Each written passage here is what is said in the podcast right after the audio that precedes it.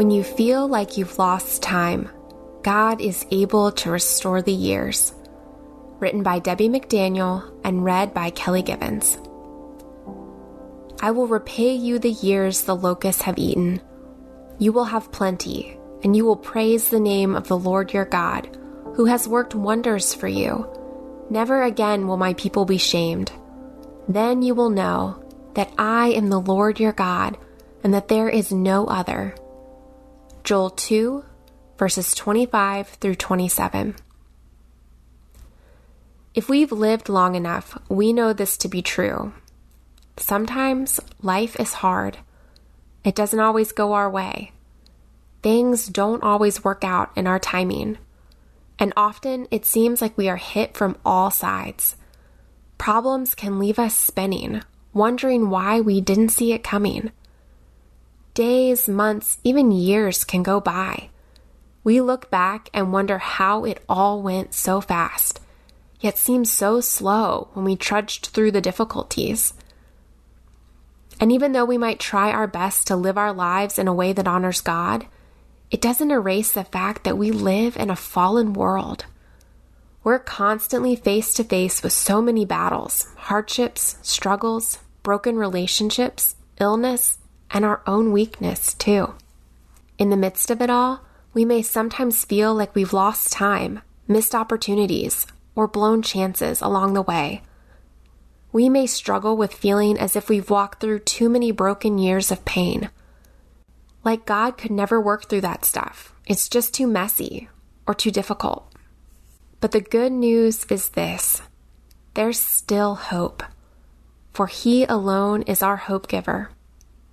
He is our restorer, our redeemer, our healer, and our friend. God is able to restore all that has been stolen. He knows our way. He's close and He's working far beyond what we can fully see. There's a new season up ahead. Don't give up. If we woke up this morning, then God is not finished with us yet and there is still good in store. He is able, He is faithful. He is greater than anything we face in this life, and much bigger than our own brokenness or weakness.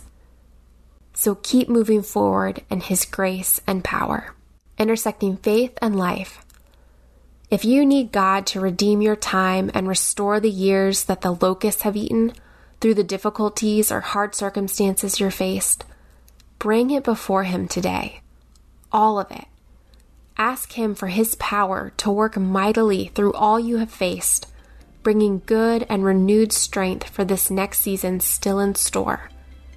God alone brings hope, so choose to focus on all the blessings that He can bring from the struggle. He is able to turn it around to work in your favor and for His greater glory.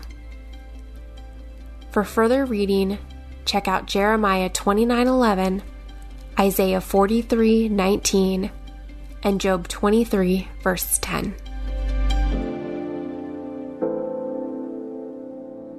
Hey listeners, thanks for joining us for the crosswalk.com devotional podcast.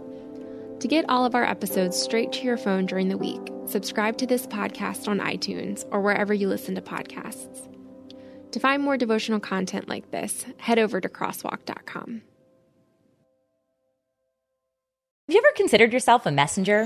Whether it's mics like this, bookshelves around the world, stages to take, or art to make, or perhaps businesses to build, it's time we start testifying truth unashamedly, creatively, and in love.